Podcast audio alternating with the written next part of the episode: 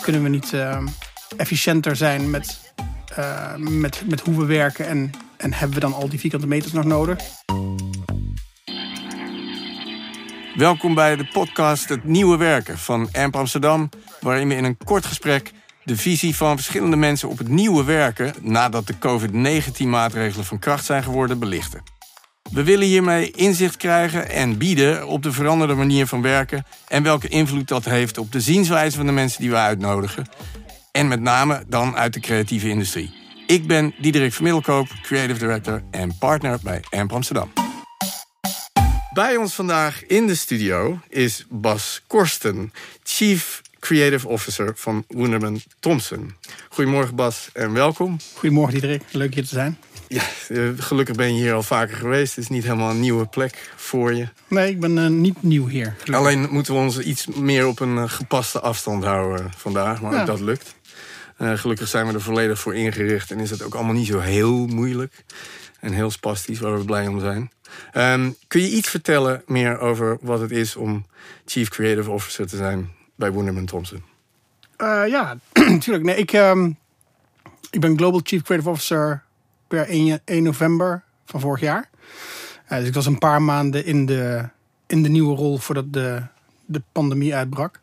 Ehm, en ja, dat is wel een heel andere rol dan de rol die ik had in Amsterdam. Eh, Dus in Amsterdam had ik een, een kantoor eh, als mijn verantwoordelijkheid vanuit de creatieve kant. En nu is het 200 kantoren over de hele wereld. Dus, ehm, dus dat, zijn, dat is een andere dynamiek, een heel andere rol ook. Ehm, Volgens mij ben jij de enige in Nederland met zo'n rol. Kan dat kloppen? eh, ja, voor mij is er niet eerder iemand geweest die, dat, eh, die dit gedaan heeft. Nee. Eh, en, en het is, een, het is een, een, een heel groot bureau. Het is een samenvoeging van het netwerk van Woenderman en het netwerk van, van J. Walter Thompson. Wat samengegaan is per 1 januari 2019. En het is het grootste bureaunetwerk van, van WPP, de, moeder, Ja. moederbedrijf dat ook Ogilvy en Gray en, ehm, en VML eh huist. Kwam die- jouw rol, of het eh, ontstaan van jouw rol, ongeveer samen met dat jullie gingen verhuizen? Ehm, nee, dat, we waren al wel eerder verhuisd. Dus ik heb een tijdje gewoon in de, in de oude rol in het nieuwe pand gezeten. En, eh, en per november dus, eh, dus de wereldwijde rol. En, en ik heb inderdaad nog steeds wel Amsterdam als thuisbasis. Dus ik, ik kom nog steeds eh, graag aan de, de Amsteldijk en de WPP campus waar Woeneman Thompson gehuisvest is. Eh, die hebben net een in, inpandige verhuizing doorgemaakt. Dus die gaan van de derde naar de achtste. Fantastisch, fantastisch mooi uitzicht. Mm. Dus ik kom daar, ik kom daar eh, graag. En natuurlijk ook omdat de mensen van Woeneman Thompson Amsterdam me nog steeds eh, na aan het hart staan. Dus Ja. vandaar. Het is een prachtige plek. Je hebt een soort, soort Star Wars Enterprise. ik weet, er zijn meerdere bijnamen, maar een fantastische locatie aan de Amstel natuurlijk. Ja. Ehm, sprekende over die locatie en COVID. Er zijn natuurlijk nogal wat veranderingen geweest dan in de afgelopen maanden. Eh, naar aanleiding van de epidemie. Kan je daar iets over vertellen wat er, wat er bij jullie allemaal gebeurd is?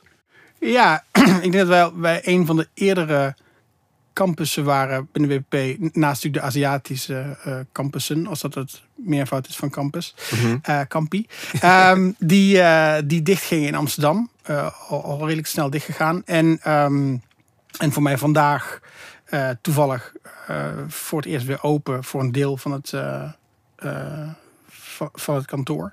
Ehm, maar nee, het is redelijk ingrijpend geweest wat er gebeurd is natuurlijk. De, de, ehm, en ik denk nog, nog meer voor het Amsterdamse kantoor dan voor mij persoonlijk. Want ik, had, ik, had, ik zat al best wel in heel veel Zoom-calls en team-meetings voordat de, de pandemie uitbrak. Dus voor mij is het meer eh zorg dat je je slaapkamer inricht op een manier die, eh, die maakt dat je er acht uur per dag kunt doorbrengen. Ja. Ehm, en, eh, en heb heel veel calls. Dus voor mij is het wat dat betreft wat minder ingrijpend geweest, denk ik, dan. Ja, op een bepaalde manier was jij al getraind hiervoor.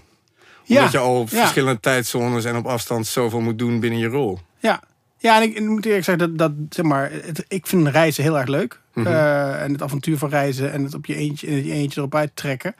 Ehm, maar ik moet ook wel zeggen dat deze manier eh, een, hele, een hele effectieve manier is van met elkaar werken. Denk je dat dat iets is wat de industrie gaat beïnvloeden? Want dit hoor ik van meerdere kanten. Van hey, eh, eigenlijk zijn al die business flights En al die uren op vliegvelden en in vliegtuigen. En de kosten die daarmee gepaard zijn. Misschien zijn die wat minder nodig dan we dachten. Is dat iets? Ja, nou ja, absoluut. Ik, bedoel, ik denk dat het, dat het uh, en, niet alleen vanuit kostenoverwegingen, maar inderdaad ook milieuoverwegingen. Hmm.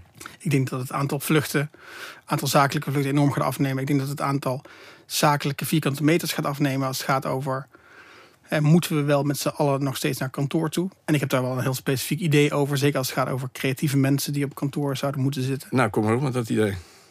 Nou ja, vanuit een, een uh, neurowetenschappelijk perspectief is op kantoor zitten niet de beste manier om creativiteit te stimuleren. Nee. Er zijn uh, diverse onderzoeken die aantonen dat in de natuur zijn bijvoorbeeld je veel creatiever maakt dan, en zeker als je, als je weg bent van technologie, uh, en de focus die dat met zich meebrengt, dat dat mhm. veel meer uh, creativiteit stimuleert dan in uh, vier muren. Hebben jullie wel heel veel vierkante kantoormeters? Ja, ja. Nou is het ook zo dat we niet alleen maar mensen hebben die beoordeeld worden op hun creativiteit. Dus het is niet zo dat, dat, dat, dat kantoren overbodig zullen zijn. En nog steeds denk ik dat hmm. fysiek menselijk contact zo nu en dan wel degelijk ook creativiteit bevordert. Maar over het algemeen denk ik dat een artikel geschreven over Don't Go Back to the Office. Hmm. Is denk goed na wat dat, wat dat doet. Ik merk gewoon dat als ik op kantoor ben, dan ben je zo afhankelijk van mensen die steeds uh, de aandacht vragen. En het is heel moeilijk om los te komen uh, en je gedachten te laten wanderen als je, als je op kantoor zit. Dus ik, ik, ben, ik ben er niet zo. Ik ben er eigenlijk wel blij mee. Ja, heb je, wel, heb je uit de verschillende teams bijvoorbeeld, heb je, wat zijn de geluiden die je om je heen een beetje opvangt van collega's en bijvoorbeeld de verschillende creatieve teams? Denken die daar een beetje hetzelfde over of is dat heel uh, verdeeld? Nou, dat is wel verdeeld, want ik denk dat het niet, het is niet zo dat ik denk dat over het algemeen mensen überhaupt gewoon als uh, we are social animals, dus ik denk dat mensen hmm. graag bij elkaar zijn. Dus voor die reden absoluut. Uh, en ik denk ook, ik weet ook niet of mensen heel erg bewust bezig zijn met hun creativiteit te verbeteren door op een neurowetenschappelijke manier naar te kijken. Hmm. Maar ik denk dat je, dat je onbewust wel voelt dat op kantoor zijn, als je nadenkt over waar, waar je dan je beste ideeën bedenkt. Ik vraag me af of er heel veel mensen zijn die zullen zeggen dat het op kantoor is. Ja. Nou ja, dan rijst de vraag hoe we hier straks dan misschien een nieuwe, een nieuwe vorm in gaan vinden. Waar, en waar die en waar dat mandaat bij wijze van spreken vandaan zou moeten komen. Want je zou verwachten dat dan toch een soort van het leadership op een gegeven moment moet bedenken. Hey, hoe gaan we nu in, die, in een nieuwe wereld daarmee om? Als het... Nee, maar dat is absoluut een, heel, een heel belangrijk onderwerp uh, op de agenda van onze exco. Is, is hoe, we, hoe we daarmee omgaan. En uh, in de toekomst en als creatief bedrijf. Dus nee, dat is wel degelijk een, uh, iets wat in de toekomst een belangrijke rol gaat spelen. Je hebt, je hebt ook een, een flink gezin met, uh, met, met kinderen. Heeft het voor jou thuis heel veel verschillen opgeleverd? Dat, bedoel, jij bent ineens veel meer thuis aan het werk geweest. Is ja. dat, of is dat eigenlijk vrij moeiteloos gegaan? Kun je daar iets zonder nou je hele gezin naar buiten te willen brengen? Nee, ik, ik denk dat mijn vrouw misschien daar ook wel iets anders over denkt dan ik. Maar um, ik was blij in ieder geval dat ik vandaag even naar Amsterdam mocht. Ja. Uh, ja. Om, dit, uh, om dit te doen met jou. En um, nee, ik denk dat, kijk, uiteindelijk, het is gewoon het is wennen. Het is een nieuwe dynamiek. Dus, mm. dus uh, overal waar mensen bij elkaar zijn en uh, ga, gaan, er, gaan er lijntjes ontstaan en, en ontstaan er dingen die er voorheen niet waren. Maar ik moet wel zeggen dat ik, uh, ja, ik ben, ben heel, ik ben gezegend met een, met een um, heel fijn gezin. Dus wij, wij slaan ons er wel doorheen. Natuurlijk heeft iedereen, als je zo op elkaars lip zit, heb je wat, wat andere irritaties en soms vaak irritaties. Maar tegelijkertijd ja, nogmaals, dat weegt niet op tegen de, uh, de lol die je hebt. Dat je daar met z'n zes in ons geval mm. uh, samen voor staat. En ik heb ook, ook niet de neiging gehad. En gelukkig ook niet de noodzaak gehad om, uh, om naar kantoor te moeten of hoeven. Nee. Uh, dus ik, ik zie dit wel als, ehm, als een manier om in de toekomst op een andere manier te werken. Maar zie, zie jij dat, dat, ik proef een beetje dat jij dat mogelijk meer als allemaal positieve dat, dat het meer positieve kanten heeft, zeg maar. De gevolgen die dit kan hebben voor hoe we met elkaar omgaan, hoe we elkaar werken. Dan, ik hoor niet heel veel negatieve kanten van, van jou uit. Nee, nee, ik ben niet zo. Maar nogmaals, ik heb, de, ik heb het geluk dat ik uh, vanuit mijn rol ook niet hoef. Hmm. En dus, dus ik kan niet spreken voor mensen die ergens moeten zijn ja. vanwege hun baan. Um, Dus dat, dat is. Uh, maar, maar vanuit mijn gezichtspunt denk ik dat er heel veel uh, voordelen zijn. En ook blijvende voordelen te Hmm. halen zijn van deze nieuwe, dit nieuwe perspectief op werk. En je ziet ook wel kans om die eh, straks bij wijze van spreken eh, te kunnen op te schrijven en te delen met mensen die daar iets mee kunnen. Is dat ook iets? Ja, dat zal in eerste instantie zijn binnen, binnen eh, het bedrijf waar ik werk. Ja. Dus samen zijn we nu aan het kijken naar nou ja, wat dat betekent voor vloeroppervlakken. Om maar eens eh, wat te Ja. zeggen, zoals ik eerder zei. Van, eh, kunnen we niet eh, efficiënter zijn met, eh, met, met hoe we werken? En, en hebben we dan al die vierkante meters nog nodig? Ik geloof dat Peugeot gezegd heeft van mensen mogen eh, vier dagen thuis werken. eh, en één dag op de zaak. Wat ervoor zorgt dat mensen ook weer verder weg van werk kunnen wonen. Omdat ze natuurlijk maar één dag hoeven te forensen. Dus Ja. ik denk dat de implicaties van de, het nieuwe perspectief op werken... dat die, die enorm gaan, eh, gaan zijn. Maar in, in, ik geloof in ons geval dat, we, dat wij er eigenlijk best wel positief tegenover staan. Ja, nou, mooi. Dat is alleen maar goed om te horen. Als het dan gaat om jullie klanten en jullie opdrachtgevers, zijn daar. Ik, bedoel, ik kan me voorstellen dat jullie daar natuurlijk nauw contact mee houden. En ook zeker onder deze omstandigheden. Merk je dat daar veranderingen zijn? Of verschilt dat heel erg per klant? Nou, nee, ik geloof dat, dat klanten eenzelfde soort, eh, wel, wel eenzelfde soort analyse hebben. Ik denk wel dat, kijk, ik, ik ben ook een maker. En Mm. dat, dat, als we het dan toch mogen hebben over de downside, afgezien van natuurlijk de, hè, de, de downside die, die een pandemie in, in het algemeen al heeft. Ja, Maar is gewoon dat je. Ik heb toch vaak het idee dat we heel erg meetings aan het rondpompen zijn. Anders dan dat we ergens komen en iets Mm. afmaken. hè. Wat, wat ik leuk vind aan het vak wat we hebben, is dat we. Het zijn allemaal korte sprintjes en je, je maakt iets en dan ga je door naar het volgende Ja. project. En dat gevoel van accomplishment en dat iets af is en dat je door kunt naar het volgende, dat heb ik wat minder. Ja. Omdat je gewoon, nee, je gaat niet naar een set toe. En, en het, is, het is wat. Wat ik in ieder geval merk, en het zal ook ongetwijfeld met mijn nieuwe rol te maken, waardoor ik wat verder van het werk af zit. Mhm. Maar dat mis ik wel. Dat, dat idee van, oh, hier hebben we iets wat we met elkaar gemaakt hebben en nu door naar de volgende.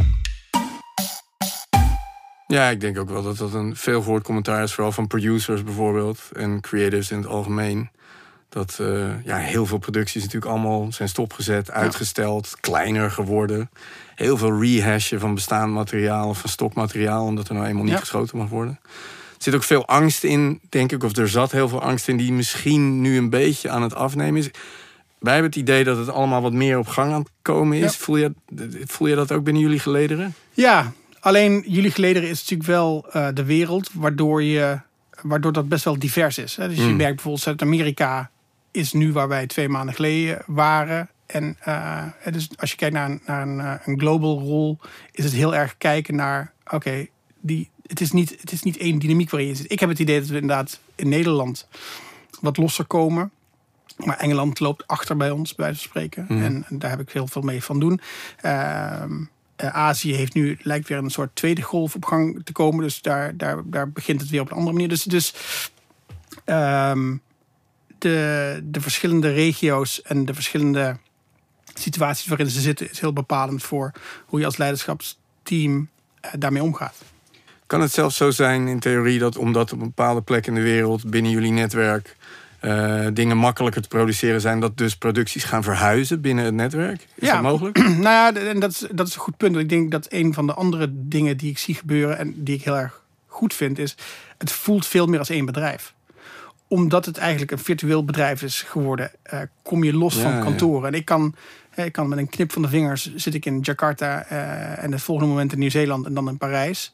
En dat maakt, anders dan de tijdsverschillen, maakt dat het heel erg voelt alsof je, alsof je één global community bent. En ik denk dat dat een enorme winst is. En ik geloof ook dat dat heel erg gevoeld wordt overal in de wereld. Hmm. Dat het veel meer als één bedrijf voelt. En dat je ook veel vaker met elkaar contact hebt dan dat je voorheen deed. Ja, dat zou, ja, dat zou een prachtig gevolg kunnen zijn. Natuurlijk. Het betekent wel dat sommige mensen wat slaap zullen verliezen. Of dat je misschien wat anders eh, naar, je, naar je dagindeling kijkt. Maar ik weet uit ervaring dat het niks in de weg hoeft te staan.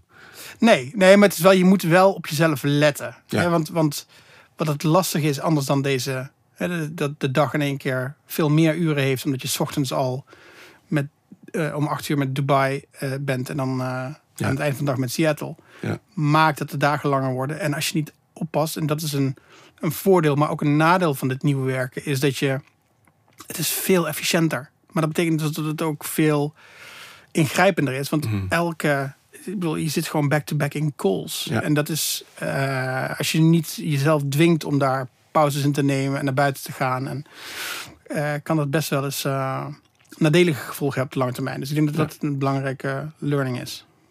Ehm, dan ietsje dichter eh, bij onze eh, liefde en passie, zou ik maar zeggen. En we zitten hier tenslotte in onze mooie geluidsstudio.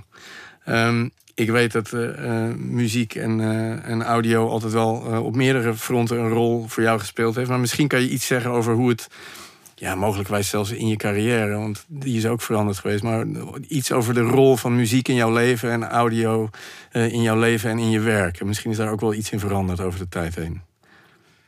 Ja, dat denk ik wel. Ik ben, niet, ik, ik ben er niet heel goed in.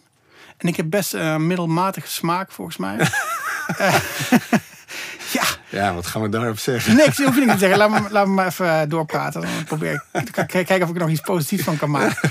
Nee, maar eh, wat ik daarmee bedoel te zeggen is... Ik, ik ben niet... Ik, ik, ik, ehm, ik hou van schrijven. Mhm. En, en muziek is ook voor een deel schrijven. Mhm. En zeker als het over, ehm, als het over lyrics gaat. Dus dat vind ik heel erg leuk. En eh, ik ben een beetje aan het piano spelen, een beetje aan het tok. Dus ik heb, ik heb de maanden wel gebruikt om. Dus ik ben niet bana bananenbrood gaan bakken, maar ik ben gaan kijken of ik iets kon doen met die, eh, met die instrumenten. Ben je meer gaan luisteren, naar meer, meer naar muziek gaan luisteren? Ja, nou het grappige is, ik heb toevallig vanmorgen Marijn van der Meer een mailtje gestuurd. Om hem te bedanken voor het mooie album dat hij heeft gemaakt. Ah, eh, met Haven. Want hij was junior copywriter bij Ja, ik weet het. Ja, ja, ja. En, en eh, op een gegeven moment zei hij, voor mij ligt mijn eh, roeping elsewhere. En toen zei ik van nou, eh, ga, je, ga je ding doen. En nou, een fantastisch mooi album gemaakt. En daar heb ik heel veel naar geluisterd de afgelopen maanden. Hij heeft hem op vinyl uitgebracht, dus op de pick-up. En nee, dus, dus meer luisteren en meer uitvinden en meer, meer schrijven. En, maar het is niet, nogmaals, het is, het is heel bazaal en op geen enkele manier komt het in de buurt bij wat jullie eh, eh, doen en kunnen. Maar het is wel, ik vind, zonder muziek zou, de- zou het leven een stuk eh, minder aangenaam zijn. Nee, Ja. wij, wij merken dat ook natuurlijk. Voor ons is het interessant, uiteraard, als bedrijf, maar ook als personen binnen de muziek en als muziekproducers, om gewoon te kijken, is er een soort van veranderende relatie aan de gang? Is muziek belangrijker aan het worden? En als muziek belangrijker aan het worden is, dan is het voor ons natuurlijk vervolgens de vraag van wat gaan wij daarmee doen? Want Ja, ik, bedoel, ik ben daar nu meer mee bezig. Ik geloof dat als ik nu naar een, naar een, een, een reclamefilm zou kijken, dan zou ik denk ik toch, en het is grappig, toen ik hier naartoe reed, dacht ik wel van, hoe zou ik ook artiesten kunnen helpen? hmm, Ja, want het is natuurlijk toch niet een makkelijke tijd geweest als je een performer eh, bent om je, je geld te verdienen in publiekloze tijden. Van zou ik iets kunnen doen of zou ik met syncs of ik, ik heb het zitten denken hoe ik dat zou kunnen doen. Maar ik denk wel dat wat je zegt, dat zeg maar, omdat er dus meer geluisterd wordt en er meer aandacht voor muziek is, dat mensen, hè, dat zit toch meer in het voorhoofd op het moment dat je mee bezig bent eh, met een project waar muziek een onderdeel van uitmaakt, dat dat een belangrijke rol krijgt. Dat geloof ik wel, ja. Dus we zouden, in theorie zouden we gezamenlijk zeg maar, ook merken misschien iets meer kunnen aanspreken op die rol. Ehm, en daar onze creativiteit wat meer op toespitsen dan we misschien voorheen deden. Ja, maar dan denk ik wel dat we, dan denk ik wel dat we onze, onze datavrienden nodig hebben. Ja. En daarmee bedoel ik te zeggen van als we zouden kunnen laten zien van oké, nou we zien dat er zoveel meer naar muziek geluisterd wordt. Dat muziek zoveel belangrijker is in het leven van mensen door wat er gebeurd is. Ehm, eh, dus we willen, we willen daar, we willen daar gebruik van maken. En We denken dat daar je, je, je merk dat, dat je merk daar baat bij zou kunnen hebben als je daar meer aandacht aan besteedt. Ja, absoluut. Oké. Ehm, wil je zelf nog iets zeggen? Nou, ik zei net het woord datavrienden. Dat ik geloof niet dat ik heb dat woord niet vaker gebruikt in mijn leven. Eh, maar ik heb ze wel. Ah. Eh, Ja, wij ook. Hebben jullie ook datavrienden? Zeker. Ja, nee, omdat eh, met onze, via onze ehm, partnership met Universal kunnen wij natuurlijk heel veel muziekdata bekijken. We kunnen eh, ehm, wat mensen consumeren, bijvoorbeeld door de, de achterkant van Spotify en dat soort eh, streaming services, kunnen Ja. wij zien eh, wie waar naar luistert en waar. Ja. En dat, is dus, dat kan heel interessant zijn voor merken natuurlijk. Want dat betekent dat je meer weet over wat men eh, graag beluistert. En dat kan ook je, vervolgens je creatieve ideeën kan dat informeren. Ja. Dus in Ja, die zin zijn het ook onze datavrienden. Ja, nou, we hebben allebei datavrienden. Ja, Maar ik zeg dat zolang dat maar niet leidt tot een soort van dogmatisch Nee. eh, volgen van. eh, want dan, dan, dan. Ik denk dat het altijd heel erg belangrijk is om je eigen stem te hebben, en je eigen idee daarover. Ehm, maar dat het helpt om je eh, omgerichter te zijn. Absoluut. Ja, Ja. nee. Nee, en Moenem Thompson is ook een, dat betreft een ander bedrijf dan dat JWT was. Het is veel breder. Ik heb wel eens gezegd van het voelt alsof ik in de Avengers zit. Qua allemaal vrienden met superpowers. En, en datavrienden zijn er daar één van. Ehm, Nou, dan is een kantoor als ruimteschip nog niet eens zo gek. ja, inderdaad. Voor mij zijn we rond. Voor mij zijn we rond. ik vond hem mooi. Eh, dank je, Bas. Fijn dat je langs kon komen. Leuk, leuk om je te spreken. Alright.